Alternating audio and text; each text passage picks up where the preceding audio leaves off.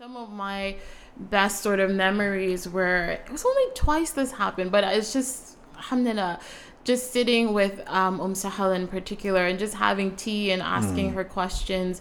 And it was just so beneficial to be in that relaxed environment and just mm. be able to learn. Uh, another time I can think of, um, maybe it was during Ramadan that we had, and someone had an iftar and one of the sheikhs came and just getting to sit with her and ask her questions in, in a more casual manner and it is incredibly beneficial just to be around those people yeah and i do think that in a sense that's where the real learning is mm-hmm. because mm-hmm. to learn the book knowledge and to not see it applied there's always going to mm-hmm. be something missing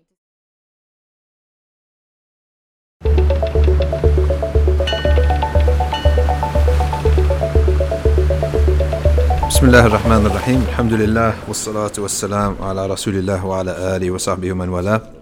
We're here today on a solo with, uh, I'm sitting here with Nuriddeen Knight and with their father Yusuf. So uh, I'd like to welcome you both to uh, the Safina Society podcast. Alhamdulillah. Uh, alhamdulillah.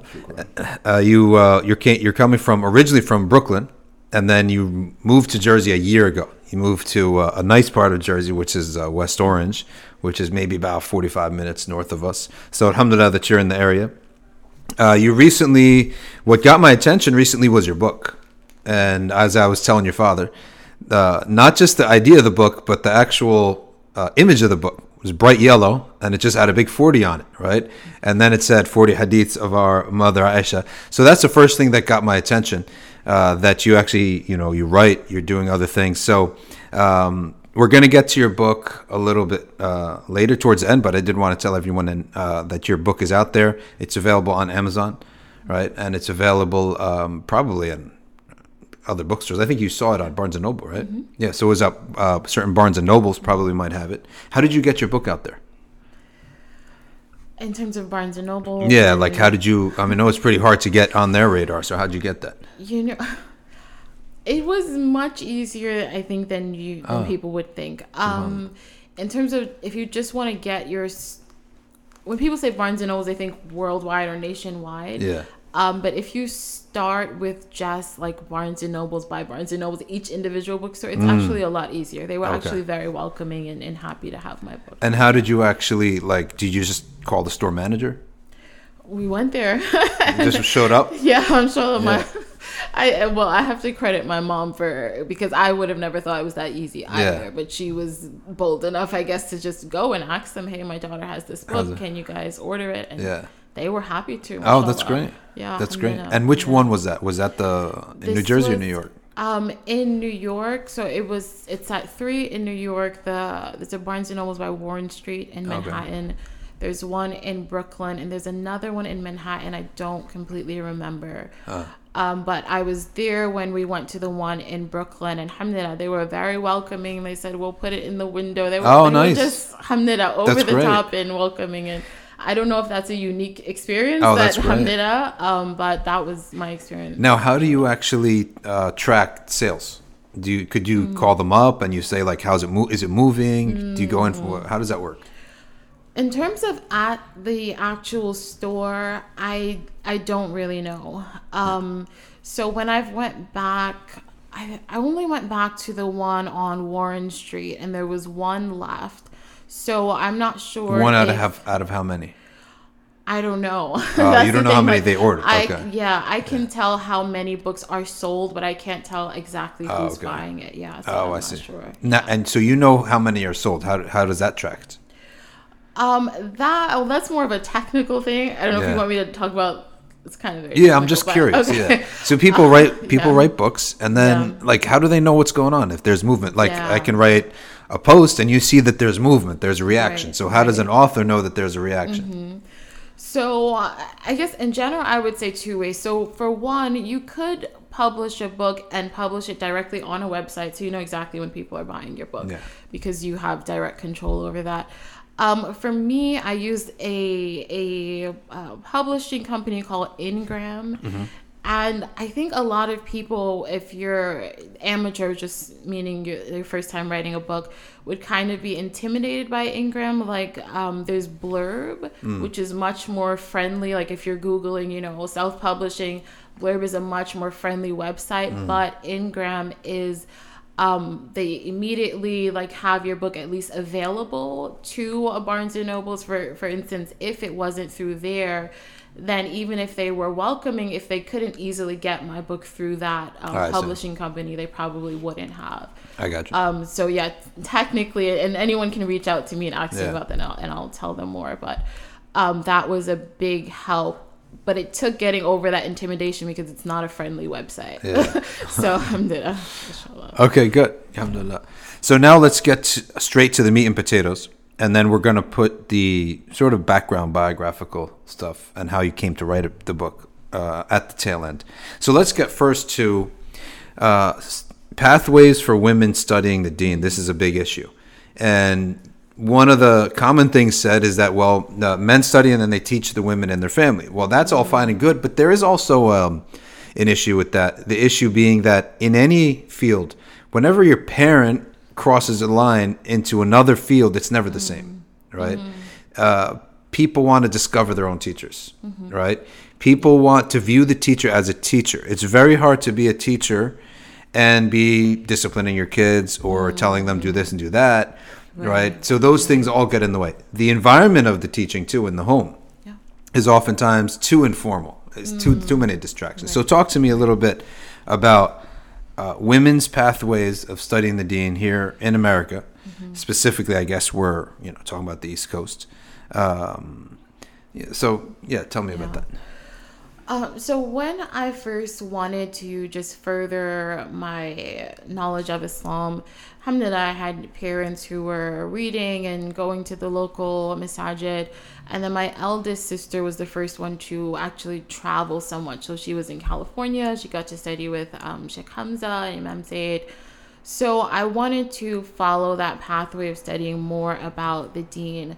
So I just the first thing I did was Google it. What are the local classes? And it's interesting now that I think, oh, I didn't just go to my local masajid. And um, just as sort of a side point, I think that unfortunately a lot of the times the masjid isn't as woman friendly. Um, so that that isn't the first pathway for a lot of women. They don't feel so welcome to the masjid uh, for for a multitude of reasons. So I had Googled, you know, what are some classes, and I found the Mecca Center in New York. So that was the first place that I started learning, and alhamdulillah, Imam Amin was there of Atlantic Akbar. City. And so we took, I think we exhausted all the classes he was teaching What year, there. what year was that? SubhanAllah. Um, now, 2007. probably, definitely more, more than five years ago. Could be more than seven years ago. So you took a lot of classes with Sheikh Amin. Yeah, alhamdulillah. And the the thing with the center, which which had its plus and minus, is that it was for beginners. So once you exhausted that, it was kind of difficult to know okay, where do I go from here. So alhamdulillah, there were some other sisters who also were just very enthusiastic about learning. And so we got to continue our studies with Imam Amin, and he taught us outside of, of the classroom environment.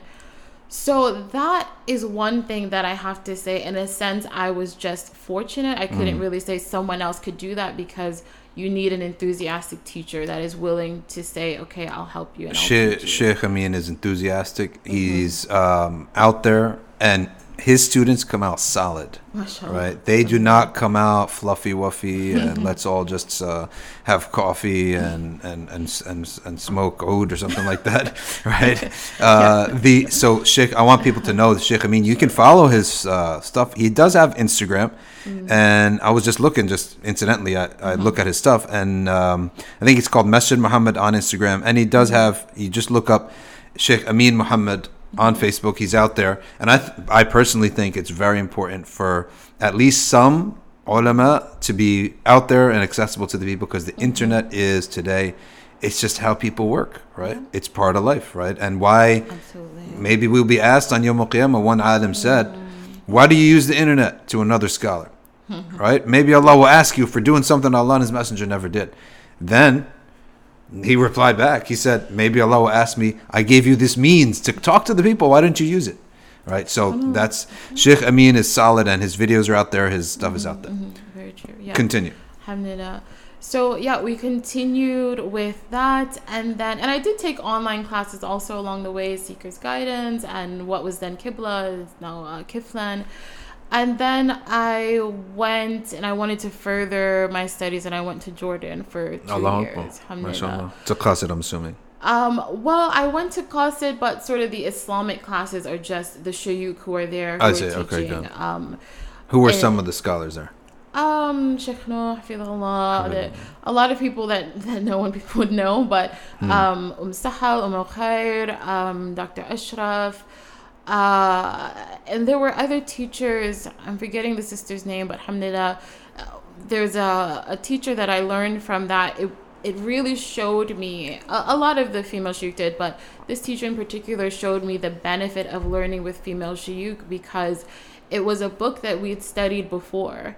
but with with this female shuyukh, then we were able to pause and focus on the things that really affected us as women.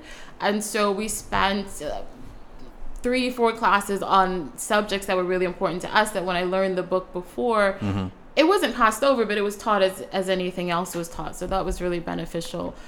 Um, alhamdulillah. So yeah, I, I studied there, and then I came back home and have just been attempting to keep it up in review and all Now tell me, um, how about when you studied there? Was there sohbah with those uh, scholars? For example, there are people who learn in different ways. That not every Muslim is a classroom type or Yeah. a majlis type, and you need a, a middle class, right? So you have your people who study. The people who study, you actually, the people who have um, uh, sharp minds and they're driven. You don't have to worry about them, but they need uh, middle class, and that middle class oftentimes they don't do so well in the classes, but they like to hang around the social gatherings pertaining to the scholars, and they pick up something here and there, and they ask a question, and they improve in their deen, even if they don't improve academically or, or in knowledge. So uh, that's why sohbah is so important. And I have met so many people who are always, they're like the second tier around the scholars and the students of knowledge that they're at every, their heart's in the right place, right? They're at every gathering, they know the mashayikh, and they, so it, they learn mainly from the sohbah. Yes, They might not understand a clue of the dars, right? So that's why sohbah is so important. And that's what I wanted to ask. Like when you went in Jordan and you had these uh, women scholars, did they have sohbahs? Did they have lunches? Did they have, you know, things like that? Yeah, they definitely did. Um, yeah, alhamdulillah. Some of my best sort of memories were, it was only twice this happened, but it's just, alhamdulillah, just sitting with um, Um Sahal in particular and just having tea and asking her questions. And it was just so beneficial to be in that relaxed environment and just be able to learn. I, another time I can think of, um maybe it was during Ramadan that we had and someone had an iftar and one of the sheikhs came and just getting to sit with her and ask her questions in in a more casual manner and it is incredibly beneficial just to be around those people Yeah. and i do think that in a sense that's where the real learning is Mm-hmm. because to learn the book knowledge and to not see it applied there's always going to be Mm-hmm. something missing to see it applied is really really alhamdulillah really beneficial That's exactly the thing when people want to ask, well, why do I have to take it from a sheikh? The book is there. Well, the, the sheikh is going to in, in, uh, explain certain hard parts. Okay, well, the explanations are there. Uh, well, the sheikh is going to give you the barakah of the sanad. Well, okay, well, the sanad, uh, a lot of people have sanad and they are off, they didn't benefit from it. But the answer to the question is because you see the application, right? Which gets us to the point that ilm is only taking, taken from a source that you would actually trust to take his book of deeds on Yom Al Qiyamah. And there was a man uh, in Yale who was a professor. He's Greek, right? He had some books that some people liked. And I myself looked at the books and he was like, wow, he knows his stuff.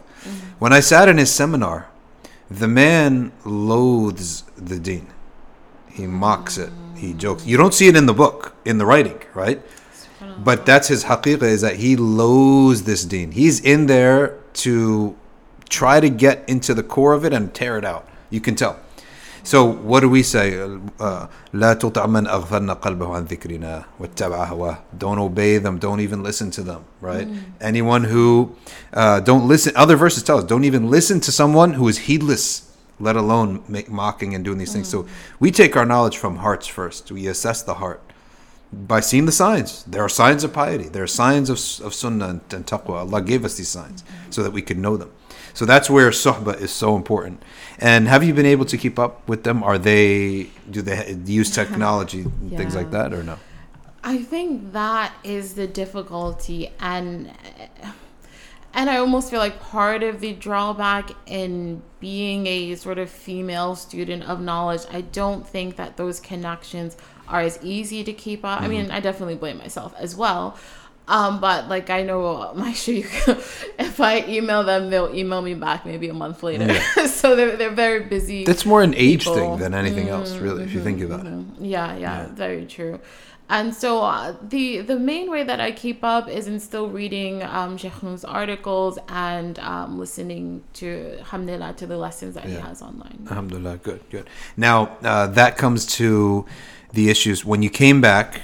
You have uh, you know this background. You're coming on to a scene, and sometimes when you spend two years, two years is not terribly much, right? And in an age of technology, you're always sort of up to date. But a lot of students, yeah, unfortunately, it's hard to get out of uh, the web. But uh, people come back, they see the scene, right, and they're taken aback. And certain things that they studied are not the medicines that are needed Mm. right? And and and the problems that you come back are uh, that you come back to see are different than what you expected hmm. right?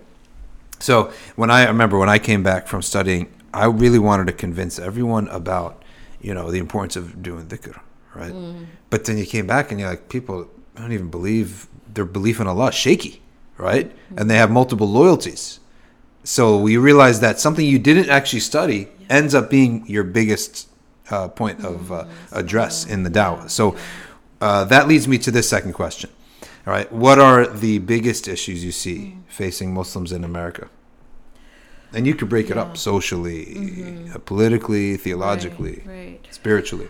Um, so I would first say that alhamdulillah, I don't think I had that same problem because one of the things that I really love and admire about Sheikh Noor is that he is an intellectual in a sense. So he draws from sort of academic works and research to further hone in on some kind of Islamic principle that he's Yeah. trying to you know teach us. So alhamdulillah, I don't think I had the same problem of that disconnect. Um, when it comes to the biggest issues in, I guess, in the West, I think one of the biggest difficulties, and again, why I was happy to go there and learn with Noor in particular, is trying to bridge this gap between our academic studies and our faith. Hmm. And it's it's very difficult because you come out of college and you know it's it's an indoctrination. And uh, i don't remember who i was speaking to recently but you know we there's this point of view that academia is ob- oh I, is my sister fatima and her husband that academia is objective and it really isn't but unfortunately even as muslims sometimes we believe that. Mm-hmm. And alhamdulillah i think because i had some level of islamic knowledge before i went mm-hmm. to at least to grad school um, then that was pretty beneficial. But i quickly saw that oh they aren't just about the research. For for example i wanted to talk to one of my teachers about the effects of divorce on children mm. And you know there's loads of research on this but she was just kind of like ah that's been done already. Like you don't need to do that. Um and then and there were similar incidents. I i tried to speak up once about the uh, impact of fatherlessness. Let's not let's not get into that you Yeah. know because now we can have two moms and two dads. So Yeah. you throw away all the 20 years 50 years of research Your father's shaking his I head. know. I, I, I actually want to get a reaction from your Yeah. from your father. I Yeah. mean, you you seem to have um, seen a lot. Now, Mm-hmm. when did you enter enter Islam? Uh, I entered Islam. Yeah, you I. I entered Islam at the age of 19. So that was in 1977. it's 1977. December, Subhanallah. actually, of October the 13th, 19, you know that that's actually a famous year for converts. That's the year Sheikh so? Noah became Muslim, Sheikh Hamza became Muslim. I think some other people. Imam Zayd, I Imam Zayd believe. became. I think they all became Subhanallah. Muslim same year. Alhamdulillah. So 19, 19, and I sense. Are you from Trinidad? I'm I am from Trinidad. How do you sense that? Yeah, yeah. Uh, Knowledge of accents is very So you've seen the gamut of what Muslims went through in the 80s, 90s, 2000s, right? And now we're at the end of the decade of the 10s, whatever. What do we call that decade? I don't even know. The 10s, whatever. Uh, so, uh, subhanAllah, when when uh, when Nuriddeen said, uh, you know, having two moms is not a problem, you're just like shaking your head, right? Reaction. So tell us, like, how are you? How do you, you know, handle? seeing things move so quickly and all the new issues. It's so many people have been like left in the dust because it's just the change is too fast. Well, first of all, let me just say I I totally agree with what Nuriddeen said that you know academia claims to be objective. It's not objective. Yeah. It comes from a perspective, right? They have their own filter, their own sense of values that they try to promote. You know, I I put it this way. I think, and you know, to say something like this in these days and times is almost controversial. Uh-huh. But I think there are certain intrinsic differences between men and women, as well as obviously some socially engineered differences. There's no mm-hmm. question about that. And I think, you know, men and women bring different types of energy, different types of principles mm-hmm. to the family that I think children really do benefit from Totally. you know and I've, I've said to people i've said this over and over again that it is tough enough for two parents a father and a mother who are sane who are fairly well educated fairly well intelligent fairly well adjusted to life in this world to raise children who are normal and strong and well adjusted and progressive and ambitious and you know have all the good qualities we want our children to have. It is tough enough for two parents to Yeah. do it. Subhanallah. to me it's hard to imagine how one parent alone mm-hmm. can really do it and do a mm-hmm. good job. Mm. I am well aware there are some single parents who do a marvelous job but i'm willing to bet there's a whole lot more mm. who struggle very very hard with that. Yeah. i think children really do need the contributions of a father and mother to grow up mm. Well balanced in today's world. You've seen uh, commentary on uh, all male things like criticism.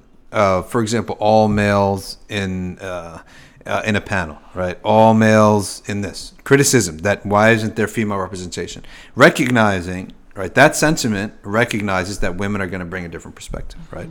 So this is uh, something though you find in homes though. This idea of you need a, a, a man and a woman to raise a child in a home to give him balance and to give her the to give her daughter or son balance right? And to give them two different perspectives. You find that that's actually absent. And the opposite's being promoted. It's almost like the idea of uh, a mom and a dad is something they're intentionally trying to break up right? And if one of the things if you look at the black lives matter website one of the things that they're actually trying to break up is that. That this is actually you know as as if it's something uh, um, you know uh, that's brought upon people forced upon them uh, uh, as if it's not a natural thing right? Both in the in, in the nat- in nature in the world and in history. So your point about uh, men and women having needing a man and needing a woman in a house right is actually something that is something that needs to be brought up right? Because you have forces fighting this and forces telling us uh, you know giving us opposite models which have not been tested right haven't been tested mm-hmm. so when Yeah, I, I just want to say something about that. I remember many years ago when when I was in college, I, I took a course. I think it was in sociology or psychology. Mm-hmm.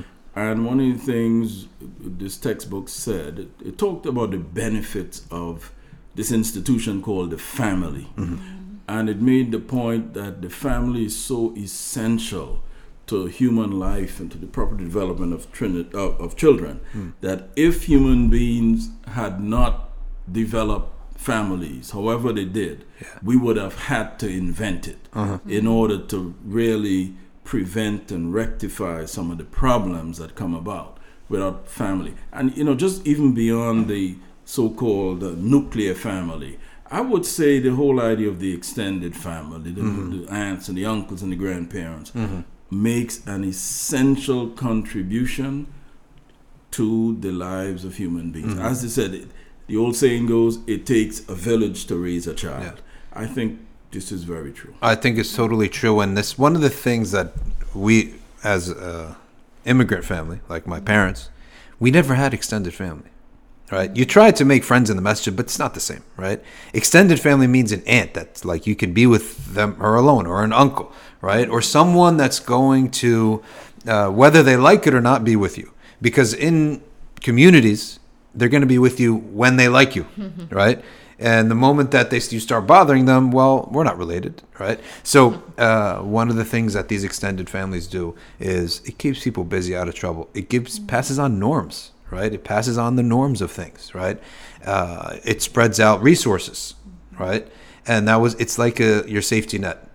Uh, we didn't have this, and converts as well may have lost their that extended family, and now in this second generation, we can actually start rebuilding that. And there are very few people in our community. Maybe you can name the families that are big enough that you could say these people have support, right? Maybe five, six families. Everyone else is like we have just the immigrants that came over or the converts that became Muslim, right? So talk to us a little bit. Do you uh, uh, do you have a big extended family? Talk to us about that. Like, what's the experience like? Either one of you. Yeah, alhamdulillah. I, I would say we do. Um, and mashallah, my dad took his shahada, my mom took her shahada. Um, one of her brothers also took his shahada. One of my dad's brothers took his shahada. So we have a couple of Muslims in our extended family as well. And alhamdulillah, definitely we we had that support growing up, especially from my mom's side and my uncles coming over. Um, my aunt on my dad's side is is living in another country, so it was a little different. But my dad actually, it's interesting that you say as an immigrant you came alone, but my dad, um, he came and his cousins came and, and uh, with my mom, it was her and her brothers. So they did have some support. Like a, a lot of Caribbean, it was like one person came and then they brought over other people over time. Both uh, parents are Caribbean. Mm-hmm. Oh, okay. yeah, so, yeah, well, Trinidad and then Guyana. Mashallah. Yeah. Guyana being in South America. South America. Okay, mashallah. Yeah. Okay. So let's get back now to this issue. What are the biggest issues facing Muslims in America right now? Okay, so we spoke about um, the, the trying to bridge the gap between your academic understanding and ethos and your Islamic ethos. Um, and one other thing I'd just say about that is that um, a lot of us are Muslim, we're born into Islam, but we don't actually know much about Islam. So we come into this secular environment thinking that we know what Islam is and what it means to be a Muslim and, and that we don't even necessarily have to learn it. And so it's so easy for us to be indoctrinated with that. So you know, part of the the problem or the solution rather is just to learn something about your deen before going in that environment. Um, I would say another big issue is clearly gender issue. Um, a lot of men having issues with women and women having issues with men. Um, and you brought up the all male panels thing. And I think that there are a lot of real issues when it comes to gender. Oh, I think you were going to get to gender in You a can, little you can, yeah, you can get Okay. into that. Okay, I think there are a lot of real issues when it comes to gender, but unfortunately, sometimes um, the opposition is too reactionary and they, they go to another extreme. And then What opposition type? Like, so uh, let's say with the all male panel, Yeah. that um, I would say a justified opposition would be we need more female scholars, more female shayuk. You need to invite one or two women, whatever. You shouldn't have continuously at least all male panels. You do it one year, let's try to not do that again. And I understand people want representation. I think the extreme end of that is saying you have an all male panel, so we're boycotting your organization. Yeah. Um, I, I think that that kind of see there's there's a part of me that understands that frustration but um and so maybe people feel like well we have to get to that extreme just to get back to to the middle Mm. um but i think there are better ways to go about that and i i don't believe uh, this is another issue with this idea of uh, liberalism progressive progressivism and, and feminism i don't believe that men kind of set out to oppress women but unfortunately, if you have that point of view, this sort of feminist perspective, then when you see an all male panel, immediately it's malicious. Um, whereas sometimes it honestly isn't, or at least give people a chance, you know, Yeah. to, to correct that. Um, so yeah, I think sometimes the the opposition is extreme and just extreme in our language in the way in which we talk to each other. Um, having the strands of the more traditionalist Muslim versus the progressive Muslim is Yeah. another issue in our community. Um, so I don't know. Those are the sort of the big things that I can think of um, immediately. I, I always felt that one of my issues with the social justice types is that they- they're looking at a right and wrong and they want to do uh, justice and they want to do the right thing. But that whole uh, environment is solely oriented to issues. There isn't a sense of spirituality connected. It's not a religion, Yeah, right? yeah. Can you imagine if I gave someone, a raw person, a book of fiqh, and I said, you know, get everyone to follow this book, right? And I didn't give him anything of Shama'il of the Prophet, Seerah of the Prophet, like how the Prophet dealt with people. I didn't give him anything about the heart, like how do how do you know that your heart is getting hard, right? And uh, what you end up with is a lot of judgmentalism, right? Mm-hmm. Now, people say that religious people are judgmental. Mm-hmm. I don't think it's judgmental to say that I believe this is the truth and that's false That we're talking about abstractions at that point, right? That's an abstract point, or that's that's an issue. But when it comes to what I find a lot with the social justice types, mm-hmm. Uh, and I don't even know if that the whole thing is out of fashion. I think, but uh, but those is that they're very judgmental, right? It's almost like you're actually attacking. You're going into intentions at this point, like the claims to sexism, claims to racism, claims to these things. Uh, you can you can talk as much as you want about the point or the words that were said, but once you pass on and go into the mind of the person, right? Like you're trying to do this, you're trying to do that, and you're or you're, someone's being uh, this or that. You've actually tra- crossed a line that's impossible to, to prove, right? Which is why the other day when I put out that um, comment on uh, Rashida Tlaib, I was like, I don't want, I don't have any beef with her, right? I'm, I have no interest in uh, her motives, good or bad or ugly, and what she believes. But I wanted to clarify for people the point. And that's why I always say separate between the point and the person, and any and all those discussions, they all go down the toilet as mm-hmm. soon as you start attacking the individual, right? So that's one of the biggest issues that um, those things aren't religions. They're not mm-hmm. holistic. They don't treat the human being, right? Right, right. And there's also, if you think about, it, there's no third space where you mm. would might accident, accidentally bump into someone. Mm. Like you would actually not want to have much beef with people with with another Muslim. You might bump into him in the masjid. How awkward is that going to be? And you could bump into him in Hajj, right? I've bumped into people in Hajj, right? So having that Yeah. should make our inner discourse like Yeah. a little bit more mellow. And you can attack the point as vorif- Right. vociferously as you want. You can be aggressive on the point yeah, absolutely. without taking it across to the person. Yeah, that that's so important. And uh, two things I want to say about that. The first is that I actually saw recently um, Brother Ismail, that you may know. Royer? Royer, yes. Um, alhamdulillah, he came to the Black American Muslim Conference. And we had had some kind of argument like a while back, Mm-hmm. and only recently I saw, oh, I'm not following him. Like, what happened? I completely forgot like what Yeah. what the issue even was. And when we saw each other in person, we just spoke about it briefly. And I just really had to think, like, subhanAllah, we unfortunately in the internet world, we're so willing to say, like, you don't disagree with me, forget about you. Yeah.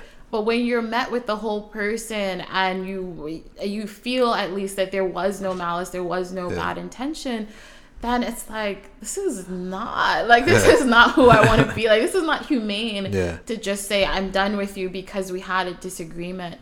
Um, so I I hope I can keep that with me because I think when you think of the real person, it will definitely change our discourse. Like you said, we can meet each other in a third space. Do is that really the conversation that we would have Yeah. if we were in person? Yeah. Yeah. and and and because as a community we have this uh, third space, but meaning that you have your home, your work, and then Yeah. whether it's the masjid or uh, mainly it's going to be a masjid or Mm-hmm. a conference or hajj or something like that. But uh, uh, the other thing is that what I've developed as a strategy to not bother myself, right, Mm. is to as soon the moment like I don't wait. I don't give three chances anymore. The moment I see that someone's going personal, Mm. right? Yeah. That discussion is muted, canceled, Yeah. over, right? Because I've learned enough. I've, I've been burned so many times that you try to deal with something. The moment, like one chance, Yeah. Yeah. and that conversation's muted, and that person is muted, yeah, right? yeah, Um, Yeah. so that's why I think. Yeah, I did want to um, mention what you said about uh, Rashida Ta- Talib. Talib. Talib, yeah. If you don't mind. Talib. I guess it's. Rashida Talib, right? Yeah. So I wanted to ask you about this point, Yeah. Inshallah. So, and you made alhamdulillah, you made a good point as well today on on Twitter about God's attributes not being feminine or his names rather not being feminine or masculine because God is before everything else. Um, so that I found that really valuable. So, but I did want to talk about so this usage of the she pronoun and sort of the defense of he. Like there there was a part of me that felt like as Muslims, we don't necessarily have an affinity to this pronoun he, right? Because Allah called refers to himself by hua. Yeah. And and then when we get into of course, maybe that's the best translation. Some people would say it is the best translation.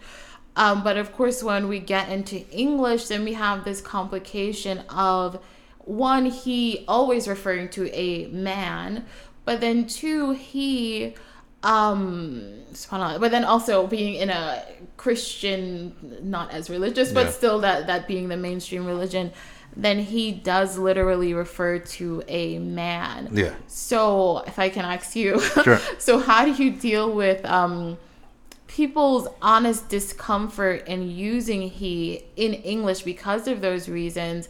And then when someone refers to God as she, as long as they're not, or I should say, if they're not changing the meaning of God and who God is and all of that, Mm-hmm. then what is technically the issue from Okay. within English, not the Arabic, but just within. So within when we translate, you're going to translate on dominant meanings. That's the first Yeah. thing, right? She become so he can be discussed Mm-hmm. in the English language. You would have to pull out some grammar books or, or some linguists' uh, texts on the nature of he, right? That's the first thing. So I'm not that. So I'm not a linguist, uh, uh, and I'm not even uh, hardly have much interest in those nuances in the English language. Maybe I we probably should learn uh, about he, but so there could be discussion on that. It I would t- toss out because it's inanimate. It is always inanimate, right? Right. So that I would you would toss out. Yeah. It's a, not a living thing. Yeah. Okay, and hayat, uh, and to be, uh, you know, hayat is one of the thirteen attributes, right? Mm. Rationally comprehensible attributes. You must have this attribute. Um, as for she, you could also rule it out because Mm. you're it's you're saying here, right? When you say she, Hmm. you it, Mm-hmm. we are we aren't we are translating by dominant terms, right? Uh, yeah, yeah, yeah. So there is no other translation to the Arabic language For she. she except here, right? And you're ruling that out for that purpose, Yes. Okay. Okay. right? And she ends up having the same exact issue as he, Of course. right? Yeah. Because if he is totally gendered, she is also totally gendered, Right. right? So Right. therefore, you end you do end up with two possibilities. You got the possibility of using the best possible translation, Mm. okay? And for that, he ends up being the most dominant, the best possible translation for the simple reason is that hua in the Arabic language, when they say that it counts, it stands for the, it stands for the animate and inanimate, right? Yeah. So uh, you could, a lot of things you could say about hua, mm-hmm. right? Mm-hmm. But i- as inanimate, because we don't have it in Arabic. Mm-hmm. But what is the living genderless besides Allah and angels? Nothing, right? So when they define when huwa is said that huwa the word huwa includes the living and the genderless, that's worked backwards for its definition, mm-hmm. right? The do- the origin of the definition is to determine or is to point to uh, males and masculine things, mm-hmm. okay, or default anything that does not have a ta marbuta, for mm-hmm. example, or the requirements of femininity, right? And then when Allah and His angels were referred, like Jibreel alayhi salam, were referred to as huwa, then we had to include that as one of the pointers of Hua, Yeah. right? But that Hua was not sort of made mm. for angels, mm-hmm. right? For the living genderless. Mm. So Hua was made for ma- masculine things and the default pronoun, but then as a definition, you had to add in the living genderless, mm-hmm, mm-hmm. which is God and angels because that's how it's used. And language is defined based on use, right? Right. So that's the one point about he. But you can still debate. I have no problem. The other route is you introduce huwa. That's totally Quranic, right? Mm. In the same way, it says, "Don't say that Allah has a hand," Yeah. because Allah said He He attributed to Himself yed. He did mm. not attribute Himself hand. You translate it as hand. Why did you translate it as hand? You could have translated it as something else. Yed has many meanings. Yeah. Why did you choose that meaning? Mm-hmm. Right? Mm-hmm. So, in the same way that we treat the sifats, are fine. Treat the uh, pronouns, the dama'ir like that too. And say huwa. But here's a problem. You're going to end up being silly because you're going to have t- to remove the helping verbs. Right. We say, He is the creator. I- I want to say, Huwa is the creator. No, this makes no sense. There's no helping verbs when you use a pronoun. Huwa creator, right? Yeah. That's what you would have to say. So you end up, you're going to sound silly, right? So um, uh, those are the issues. Right? Yeah. No, alhamdulillah, I, alhamdulillah, I, jazakallah khair for the explanation. I, I do, I guess my concern is that I feel that whatever discomfort and the genuine people, there are people who are just trying to be progressive and have an ideology, and you know, we don't care about that. But those who are honestly concerned um, should be addressed in, in Yeah. full and, and not be Can you explain something? I think. I don't personally understand because, well, I'm not female, so I don't have that perspective, right? Explain to me exactly what is discomforting about a pronoun. Explain, just explain to me because um, are you on the same page as me on this? right? Do you understand what is discomforting about it? Because I don't like genuinely. What is like you're gonna read Allahu la ilaha illa huwa, okay? is that going to be a source of discomfort for somebody? Because if it is in English, it should be in Arabic because the dominant statement is Arabic, right? The dominant use of huwa is for masculine things or Yeah. default. Right, right. And that's the thing in Arabic that there is the default. Yeah. And even in English in the past, then it, it's not that he was the default, but just sort of in the language, right? Yeah. If you pick up a textbook, it's going to say he threw the ball, whereas now people consciously try to say he Yeah. or she or switch between he and she. And so, what is the discomfort? You know, it's an interesting thing because I didn't think about it until it was a conversation. so Yeah. now I I think about okay, if I was going to if I was going to think about this and feel a discomfort, what would I choose? And for me because whenever we use she, we're definitely talking about a female person. Yeah.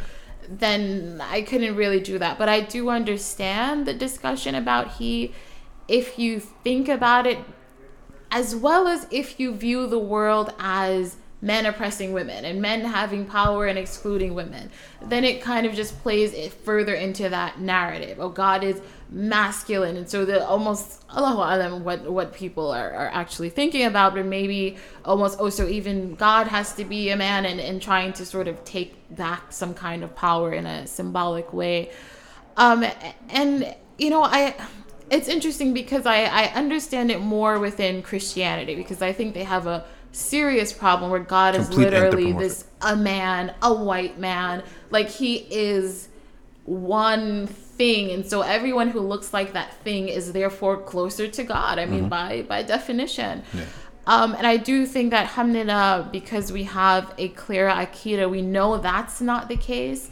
So that akida definitely needs to be explained if there are people who misunderstand it. Um, Yeah, I, I I understand what you're saying because I can't say that this was innately a difficulty for me. It's just like, oh, so people are bringing this as an issue. Okay, let me think about it. But I I do think it would be a little too clumsy. Like I think, okay, maybe you could change it and, and use one of God's 99 names, but then you always have to say the name. You can never say a pronoun. Can that ever become natural? I'm not I'm not really sure. Maybe if you make the effort. I don't know. Uh, then okay, then how are you gonna make a dua in English? Arabic? How are you gonna recite certain surah? Mm. Right? Yeah. yeah. Because again, if you're going to ta take issue with it in English, you're going to take issue with it in Arabic, right? But here's another point: if you indulge yourself mm. in these sensitivities, right, then there's no stopping. And I get to then here's the next question: Why did Allah create Adam before Eve? Why did He create Eve from Adam? He took from the flesh of Adam. So He created Adam salam, Sayyidina Adam salam, from the soils of the earth and the waters of the heavens. This is what's said, right? He created Eve, however, from the flesh of Adam. He did not create Eve, Hawa, from the soils of the earth and the waters of the heaven equally.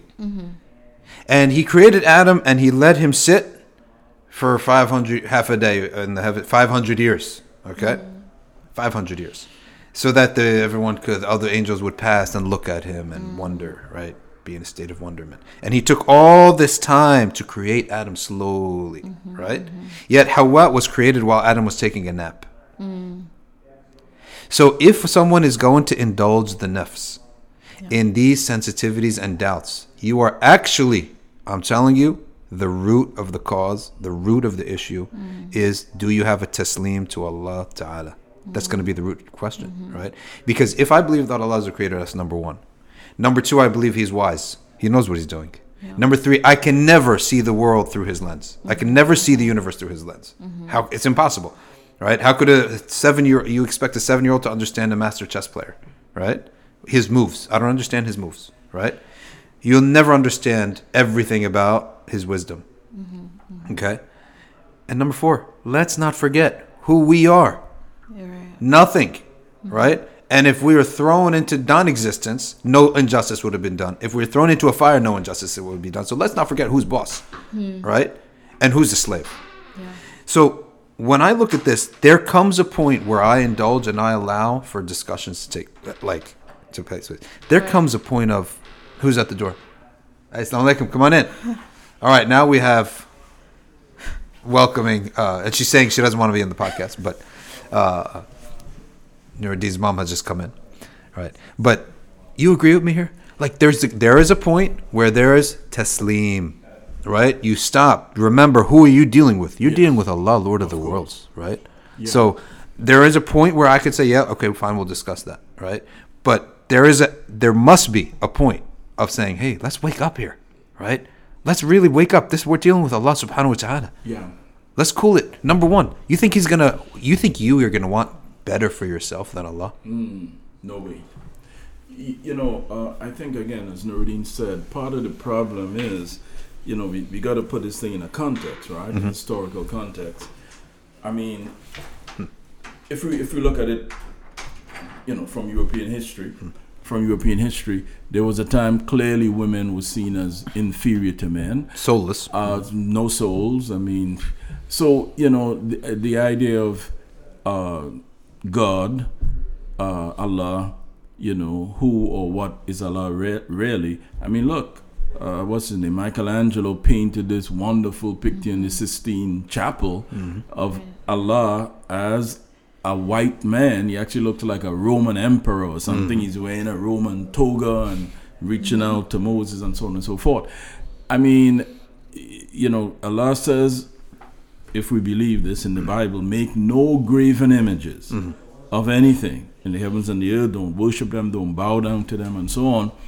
Christians, Europeans have taken up taken it upon themselves to say, well, no, you know, we want to make images of God, uh, you know, uh, and things get confusing. You, you call God Father, right? Now, obviously, if you're saying He's a father, then He's a man, right? He is male, and I, I've actually heard Christian ministers say this. Yeah, God created man, Adam, in his own image and likeness. Mm-hmm. So if we know what men are like, so That's you what know God- what God is, you know Yeah. what God is like too. Uh, you know, the Jews don't have this problem because they, you know, whatever issues they may have, they've never had an issue, as far as I know, of creating an, you know, an Image. image and say, yeah, this is what God looks like. Mm-hmm. The Christians have this problem. And uh, so, yeah, the reaction of the women, of course, is to then say, well, you know, we we've had you know two thousand years of Mm-hmm. calling God He. We want to balance it now and you know call Him She. I mean, you know, God, according to them, even He had a son. Mm-hmm. You know, I think the Bible says something about Jesus Christ being the visible image of the invisible God. So again, once again, you have a man, of course, to them, a white man being God. So, you know, a lot of women now, you know, feeling kind of left out. They want some balance. So, That whole theology, would, well, then you need to have a mother and a, and a daughter and a Oh, oh, Holy Ghost, right? and and they have they've they've published uh, female written Bibles with mm-hmm. all of this stuff in it. Mm-hmm. Yeah. So, but what we're noting is reactions to Christianity should not ever be equated to reactions in Islam, right? Like many people equate matters that occurred in Christianity with matters occurred in Islam. You can never make those analogies. And I'll just give you a simple one. They say, okay, well, prohibition didn't work, right? Prohibition of alcohol didn't work in America right? So if we had a Muslim country, you also shouldn't try it. Don't try it because it didn't work. It didn't work for whom? It didn't work for a people, right, who do not have access to the nur that a Muslim has access to. We believe that. We, we believe that the nur of Allah Ta'ala comes through recitation of Quran, through shahada of La ilaha illallah Muhammad Rasulullah. Uh, uh, بالمؤمنين رؤوف الرحيم. For the believers, there's something special. رأفة الرحمة. A special رؤوف الرحيم exclusive. ألا بذكر الله? Exclusive. dhikr of Allah tatma'innul qulub hearts are settled. Right? So you're denying me my favorite thing whatever it is my alcohol okay? But without Islam without iman okay? Yes they have a religion but it wasn't al-haq right? You have a reaction. You cannot expect the one who does have al haq and does have Allah pouring rahmah down on him, and he has nur, and he has dhikr, and he has tumatnina and sakina, he's not going to have the same reaction. So, likewise, we have the same thing with Christianity in terms of the masculine deity, mm-hmm. male deity, I should say. Mm-hmm. And you have the rejection of science. And you have a problem with the religion and the state. Mm-hmm. This this Chris, Christianity was never meant to, ru- to to rule. It has no law, right? Hmm. There's no sense of governance. Where's your sunnah of governance in Christianity? Musa never, uh, Prophet Isa never hmm. governed, right? His Sahaba never governed. There's no pro- ex- law on this, right? There's no guidance on this. So what did the what did the Christian world do? It reacted with feminism, reacted with secularism, reacted with scientism, right? And Muslims growing up in the West, and the whole world is Hellenized, re-Hellenized. I could you could say American uh, uh, Hellenism, right? So this has touched now Arabs. They think like this. We are now absorbing reactions that didn't happen because of our Deen, happened because of a false Deen, right? And we do hold Christianity with all respect to them. There are allies in many fields it's a false deen, right? Mm-hmm. It's the reason why you have atheist reactions. It's the reason why you have all these reactions. So whenever people lump, okay, the Abrahamic faiths, I might say, hold on a second. Yeah. I don't want to lump in that. Mm-hmm. You're the reason there's secularism and atheism mm-hmm. and radical and feminine, all these things, right? Your priests themselves didn't couldn't tell you that women have a soul. Wait a second, don't you have Mary though? What's her, what about her? She carried so-called God in in your theology, right? And she didn't have a soul. So he was born to someone soulless. So that's my point when it comes to the comparison issue. Yeah. Right. Absolutely. So Yeah, absolutely. And I, and I think that for in one sense as a community, I do think we have to take the concern seriously for people who are genuine and are really troubled by Yeah. particular issues. Um, at the same time, absolutely, I think unfortunately there are Muslims in general, but uh, I just particularly speak to Muslim women who have this kind of reactionary um, point of view or joining with feminism not realizing that we don't have the same issues that they are reacting to. And so our job really whatever we see in our community that is misogynistic or, or whatever else um, is our job is really to go back to go back to the sources. We don't need we don't need feminism in particular to um, to gain whatever rights that we're looking for. We really need to go back to the sunnah um, but then at the same time there there will still be this issue of if your primary view is feminism then you may even look at the sunnah as uh, certain aspects as misogynistic so uh, yeah it, it's kind of just a the, the same issue that we sort of began with which is our sort of academic liberal progressive views versus our islamic Yeah. views in our community And uh, another point that I want uh, I wanted just to bring up is to be fair, there are certain strands in our ummah where life as a woman is very tough. There are strands, but we have to know that what's the basis is their ijtihad. Mm. It could be right or wrong, but it's that's their opinion, right? So there are strands, and I'm not going to name names, but there are strands in Islam. They have very tough rules. If you are an educated, open, you know, the world's open to you. You've, ed- you've been educated. You have ability to do things, right? That do shut and suppress that. It will be suppressive, right?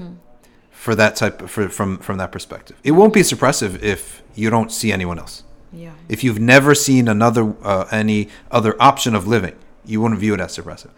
And you can go to uh, other Muslim environments where there are. So I want to make it known to listeners out there that we I do recognize there are some. But what are they? Is it the core of the faith, the deen? No, it's strands. That's how they chose to live. It's not uh, everything. It's not all the ummah. So this is the beauty of Islam. Is the beauty of Islam is if you're frustrated by something, you got to separate. Is it the ijtihad of this localized community and group of scholars? Even they could be based in scholarship, right? But that scholarship, you know, it doesn't suit me. That opinion doesn't suit me. That way of being doesn't suit me. That ijtihad. And you can go and find the same exact uh, uh, uh, sources, scholarship, and they're producing the opposite opinion, right? And that's where the idea of tawaf around the masajid is very important for someone seeking in that you should not you should not consider one local experience to be the only experience, right? And even Sheikh Nuh writes in one of his books um, or one of the articles that he always felt that the Tablighi uh, Jama'ah, brothers from the Tabligh, they were so mellow. Like, what are the reasons they're so mellow in their Islam? Like, they're not making takfir, they're not going crazy about certain things. Why? They've been to so many different masajid. They've seen how Islam is practiced differently by pious people. Everyone's pious. In masajid, imams, scholars, but they live totally differently on certain issues. Right? So, that's the issue, which brings up, which leads us to the issue of the heart. Um, and if we do have time, because Maghrib is coming in, uh, on the st- importance of the heart, because we are talking about, when we talk about issues, we got to sort of limit it from getting personal. And the way to limit it is to remember what are you doing to your heart? yeah right? So why don't you tell us a little bit? Uh, you know, Brooklyn, you is where you grew up, is not really a tasawwuf-oriented place. I mean, no you know. Uh, so tell us, like, was was when, when you were exposed to tasawwuf? When I was exposed to it, I, I had a reaction, right? And my uh, my, whole community didn't really was like, what is this? We don't have this type of thing in Islam, right? But then you have to find what is true of it and what is not. So why don't you talk Yeah. a little bit about that? Uh, yeah, absolutely. I I think in uh, in Brooklyn, then the environment was Salafism or what we call Salafism light. So not Okay. necessarily the hardcore stuff, but um, basically that framework. And I I think all Muslims talk about purifying the heart to some degree, but there was a sort of direct attack and detachment from tasawwuf and tariqas in particular. But alhamdulillah, actually, part of my experience growing up was going to um, dhikr gatherings, mashallah. So that was a part of my experience when I was very young. Your dad took you. Yes, alhamdulillah. So, um, yeah, I, I kind of had both. And then when I was older, um, it was funny because I was telling my dad about, uh, this is a while ago that I was telling him about one of the songs that they used to sing at the Dhikr gathering. He's like, you remember that? Mashallah. So it really stuck with me. And I think that there was a part of me that was looking for that when I got older. Um, and I think the heart is so important. I've, I've kind of realized in talking so much about social issues, that at a certain point we have to ask ourselves like okay but what is all of this really for what is the point in any of this because some of these issues and in particular because i'm talking about uh, women's issues often some of these issues absolutely they are real at the same time I think we do have to take a step back and ask ourselves, is this actually bringing me closer to Allah mm. subhanahu wa ta'ala? Mm. Um, I just thought of, of this example uh, for some reason this was on my mind earlier that last Ramadan there was a woman who um, she'd been retweeted so ever many times um, at least on Muslim Twitter, quote unquote. Mm-hmm. And she had said that Muslim women should be able to fast when they're on their menstruation. Mm-hmm. And there, when I really thought about that, I thought about, okay, what is the point of this person making this public? You know, and I'm obviously that that is not correct as far as we know, according to you know the majority opinion. At the same time, and please correct me if I'm wrong in any way. At the same time, there's a part of me that thought, if that is what you honestly believe will bring you closer to Allah subhanahu wa ta'ala, because technically, no, you can't fast. But if you feel like I don't want to eat, even though I'm on my menstruation, and I think for whatever reason this will bring me closer to Allah subhanahu wa ta'ala, if you personally feel that way and that possibly is your pathway to God, wouldn't you just do it? What is the point of the tweet? Mm. And so I feel like we have to be careful sometimes in constantly talking about social issues that we ask ourselves, okay, I'm fighting for this thing, but is this actually going to bring me closer yeah. to Allah subhanahu wa ta'ala? Because that's the real goal. That has to be the underlying goal um, under all of this. So uh, absolutely, tasawwuf is is incredibly important, mm. and that's whether you want to join a tariqa, which I definitely wouldn't necessarily recommend. I think you have to want to do that for yourself and find the right one. And there are shuyukh who fakes out there, so you do have to be careful um, because that's a serious commitment, and people can mm-hmm. be messed up if they go to the wrong shuyukh. So you have to be careful. But just to begin on the journey of trying to draw nearer to Allah subhanahu wa ta'ala, and there are, you know, um, dhikr that you can get just straight from hadith and dua mm. you can just get um, straight from hadith and Quran. Um, and just trying to practice that more with the intention of purifying ourselves and drawing near to Allah subhanahu wa ta'ala. Yeah, there was an incident in which a woman said to Sheikh Abdul Hakim Murad that she's going to pray up front, like it or not. and he said, okay. So she did, mm. right? And then some time passed. And then she was apparently in his office hours. And he said, How did that work out? Mm. Did you feel like it drew you near to Allah? And she sort of was embarrassed, right? Because it was like a type of social reaction. You're using it, the, the, the deen, as a pawn, right? Right? Yeah. To check yeah. your opponent or to bother your mm. opponent or some make some kind of thing.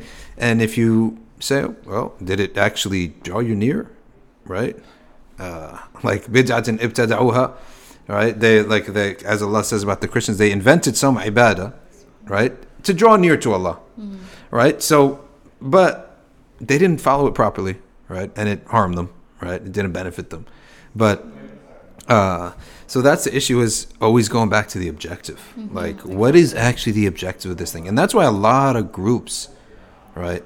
A lot of groups who lack this, they end up you notice a flaw in the character right what uh, act too much too much political mm-hmm. islam too much even too much fiqh right mm. you end up uh, as a way for allah to show the people that this is not right uh, an error develops mm-hmm. which will push people away mm-hmm. right mm-hmm. Uh, like a type of either harshness develops or um, you know a spiritual drought develops mm-hmm. something like this or anger issues develop. Mm. Absolutely. Right?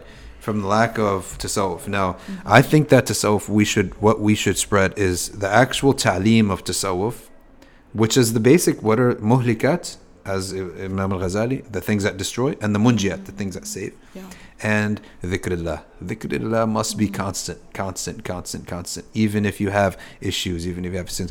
And the those are the two things that should spread far and wide amongst people. And honestly, one of the best dhikrs, if you have a masjid that you feel happy with the company there and the people there and you enjoy going, going to masajid is mm. the best Like, what does Allah call uh, the Prophet ﷺ called the people of Masajid? Mosque doves, right?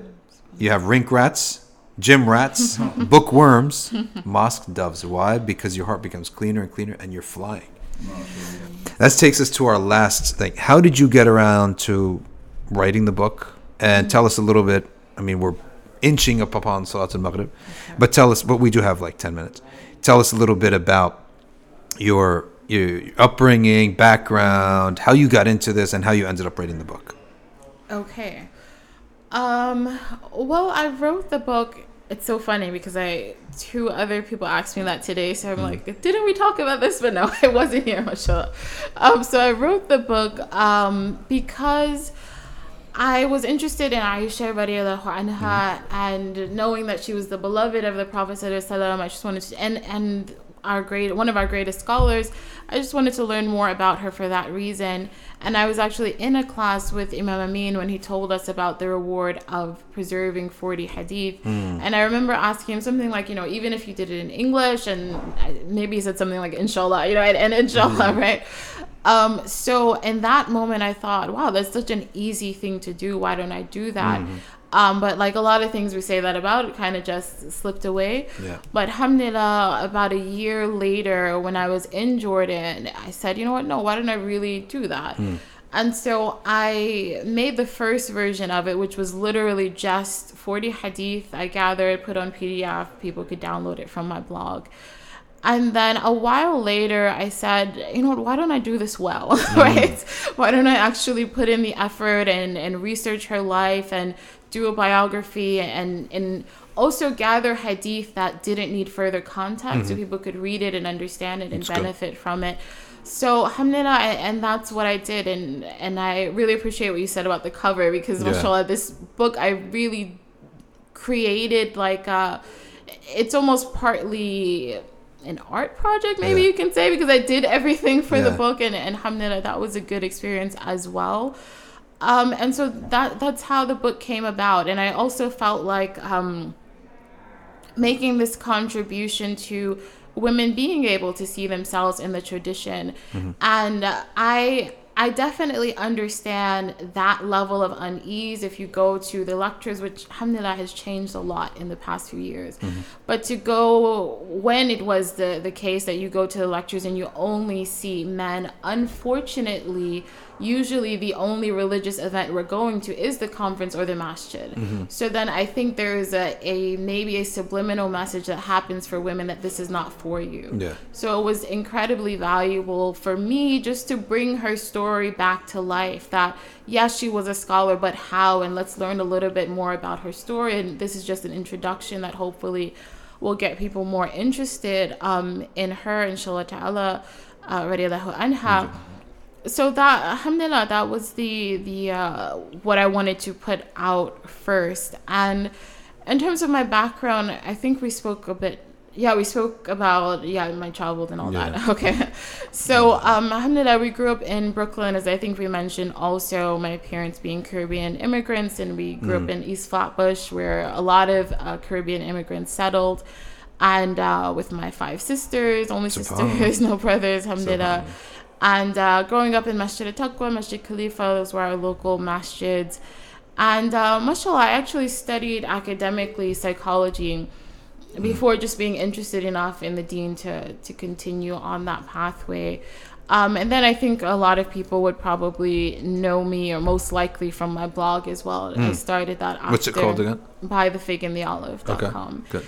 And I started that after, let's see, after graduate school to try and do what I felt like Hamdulillah um, Sheikh Noor had done in bringing together the academia and our religious understanding. And there not being this gap because I even I felt it in myself as well that it's like okay turn off religion think academic turn off Yeah. academia think religious and it's like no it, it really doesn't have to be that way even though society may not agree with islam on a lot of things there are i really feel like most of the issues that we that we um, promote in islam are you can find the research on it. It may not be the popular research, but you can find it. Um, there was there was someone who asked me recently, a Muslim psychologist, like how do they deal with this transgender issue? And I said to them, look for the research from non-Muslims. Yeah. Because if you try to approach it as a Muslim, obviously they're gonna say you're a bigot. They're Yeah. not gonna listen to you. But there is research from non-Muslims who. There was one doctor who um, he was doing that surgery and he stopped. He said people's lives are not improving. The suicide rate is the same. I'm not doing this anymore. So you it's there, but we have to be willing to find it and we also have to be humble enough um, for those who are in college or, or just in academia to realize that more than likely we didn't actually take the time to learn our deen the way Yeah. we're learning academia. So take time also to understand the religion as uh, putting as much or at least some effort as well into understanding it the way that we put forward into academia. And and one of the best bridges, and by necessity, is basic logical principles that Islam is founded upon. Mm. Right? We're, we we're, we our knowledge is based upon reason, transmission, and observation. Right? All of knowledge is based upon this. Mm. If you underst- if a Muslim understands the rational basis of why he accepts that there's a creator and why he accepts that the Messenger wasallam is truthful, if you can articulate that or write it out or say it, you realize you are not just taking some, a belief and trend and putting it upon reality. You have a rational basis, and those rational tools by which you had arrived at that at those beliefs are all the same rational tools you use for everything, right? We corroborate, right? We yeah, we corroborate. We we have we accept transmission. Transmitted knowledge is a fact, right? Um, so it's only when a person believes that religion is merely revelation, okay, that makes it impossible to merge the two. But once you realize even your revelation is based, your belief in revelation is based on rational basis, right? Like, okay, I believe in the Quran. It's in the Quran. Okay, where did you get? The, why do you believe the Quran is the word of Allah, mm-hmm. right? Be, right? Why don't you believe it was changed? Why do we, Why do you believe in the Prophet? All of that has a rational basis. Mm-hmm. These people haven't given it thought; they're just born into it and they're stuck with it, right? But you guys think about it and understand the rational basis, mm. and those th- th- those basic tools of logic. If when a Muslim has them, whenever the Muslims have succeeded, you look at their great civilizations when they flowered and had victories. They always they honored the intellect. And they realized we are being we are muslim because of the rational basis of, of belief are so firm. They're unshakable. Alhamdulillah. alhamdulillah. And then when you take that and you go into the world you're gonna you're gonna they're, they're like uh, uh, you know like incredible hulks because everything is going uh, crisply through the intellect Yeah, I just want to say something that may seem like out of left field. Yeah. But, you know, Nuriddeen, you know, will recall that uh, my wife and I have had quite a few gatherings over the years at our, our home where we invite friends, families, right? And I usually have certain questions that I ask to really kind of make things interesting. One, and this is a question I ask How do you know the Holy Quran is the truth? Mm-hmm. I, I ask this, right? And people give their reasons. Uh, one of the things, one of the ways I answer the question, this may seem kind of from left field. For many years, I read the Quran, and I read where when Allah talks about the story of Musa mm. alayhi salam, mm. he always calls the ruler of Egypt at the time Pharaoh. Mm-hmm. But when he talks about the story of Yusuf mm-hmm. in Egypt, he calls him Malik, mm-hmm. king, and I couldn't understand this mm-hmm. because, as far as I know, Egypt has always been ruled by pharaohs, right? Now, without getting into all the details, I did some research and I found out why Allah does this. Because it seems, not it seems, according to the historical record, Egypt had been conquered by some foreigners who put one of their own on the throne. On the throne, The pe- these people were called Hyksos, and so he was a king. He was not a pharaoh. Now, the point is this: in th- this this story of Musa is told many many times in Quran, and Allah is always very careful to call one Pharaoh mm-hmm. and the other one Malik. Malik. Now, people may say a whole lot of things about Prophet Muhammad sallallahu alaihi wasallam. He was crazy. He had epileptic fits. He mm. was mm, whatever. One thing they've never said mm. is he was a student of ancient Egyptian history, and he knew that there uh-huh. was a period in Egypt Yeah. when they were not ruled by pharaohs. They- uh-huh. I think it lasted about 150 years, Yeah. where they were ruled by foreign kings. Mm-hmm. Nobody's ever said that. Yeah. Nobody ever will say that. Yeah. How on earth did he know that? Mm-hmm. To always make it clear, Yeah. Pharaoh, king. How? How could Yeah. he know it? Mm. Just wanted to. Yeah. They're gonna have to invent. Oh, maybe he crossed paths. Think about this. Oh, yes, he used to go to Syria and cross paths with the monks. Really? As a 12 year old boy, that's a discussion that's gonna come up, right? Yeah, we- we're talking Right? about Subhanallah. events that happened, you know, basically, what are we talking about? 2,500 years Yeah. or more Yeah. before his lifetime. Alhamdulillah. Alhamdulillah. Prophecies of the Prophet. I was just teaching this to the youth the other day. We got two minutes before the adhan comes in. But one of my favorite ones is there will come a time in which the sandal strap and the whip of a man in his hand will speak to him about what is happening in his home. Mm. Right? And you taught this. This is an amazing thing about you. You're seeing the truthfulness of the messenger happening in your lifetime. You taught you teach this hadith ten years ago the same hadith 10 years ago, not too long ago. And it's like, okay, it's a hadith. We believe the Prophet said. Today, you tell a kid this, a high schooler, he's going to answer you right away. Alexa, right? We're talking to we talking to cars all the time. You're talking to fridge. You talk to I mean there's AI in everything. You're talking to everything. You and what is the sandal strap and the whip? It's a kinaya. It's a like a summary of normal things. Mm. Telling you about your what's happening in your home. What does that mean? Telling you about your regular everyday thing like Alexa, well, what's the weather like? Alexa, what's going on here? Right? And you go to homes and you see this happening and nobody bats an eye. You're talking to a piece of plastic, right? And nobody bats an eye. Right? And I had a kid and I saw a kid doing his math homework cheating and his mom getting upset. Alexa, what's uh, 365 divided by 4, right? Doing her his math homework on uh, through her. So you you got this and now you have Alexa's just like one of many. Siri, right? Okay, uh, and whatever else uh, people are coming up with, whatever Microsoft is come. What who's Microsoft's character? Microsoft has an AI character. I don't know who it is, right? So, uh, but these, but this, is uh, this is what it is, right? Well, yeah. It's amazing, and I, you see, I'm telling you, you see the light change, the face change in these youth. Like, wait a second, SubhanAllah. this is haq, and I'm telling you, I've seen kids in classes, dull faced. You come to this hadith. I was like, what in the world? And not and not just as many other hadiths, right? Yeah. So I recommend if people want to read more about that, go to uh, Yaqeen Institute and you find Muhammad Elshinawy. Um, yeah, Muhammad is- I I know yeah, from from New York, right? Yeah, yeah. And Egyptian. yeah, and he he had an interest in this. I had an interest in this. We crossed paths, and we came to the idea that you know I'm gonna, I'm gonna try to pitch in as much as I can the rational proofs for the truthfulness of the Prophet. Right, and once people realize the strength of the rational basis of Islam, you, your, your confidence is just through the roof, right? So we unfortunately have to wrap up here. We now have Nuriddeen Knight. He has, she has family night. She's got another program with the sisters. It's going to go all night, right? So alhamdulillah. Jazakumullah khairan. Thank you so much for coming on. And uh, if you have, unless you have any, have any final final words, that's good. I have a final word. Final word. Let's hear it. final word is this.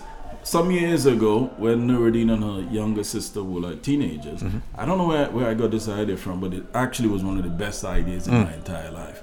I said, because, you know, Alhamdulillah, I've read the Quran every Ramadan.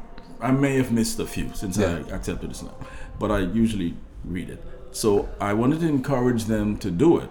So, just to make the story very short, I told Nuriddeen and her sister if they completed the reading of the Quran, Critical. I would give them one hundred dollars. Allahu Akbar.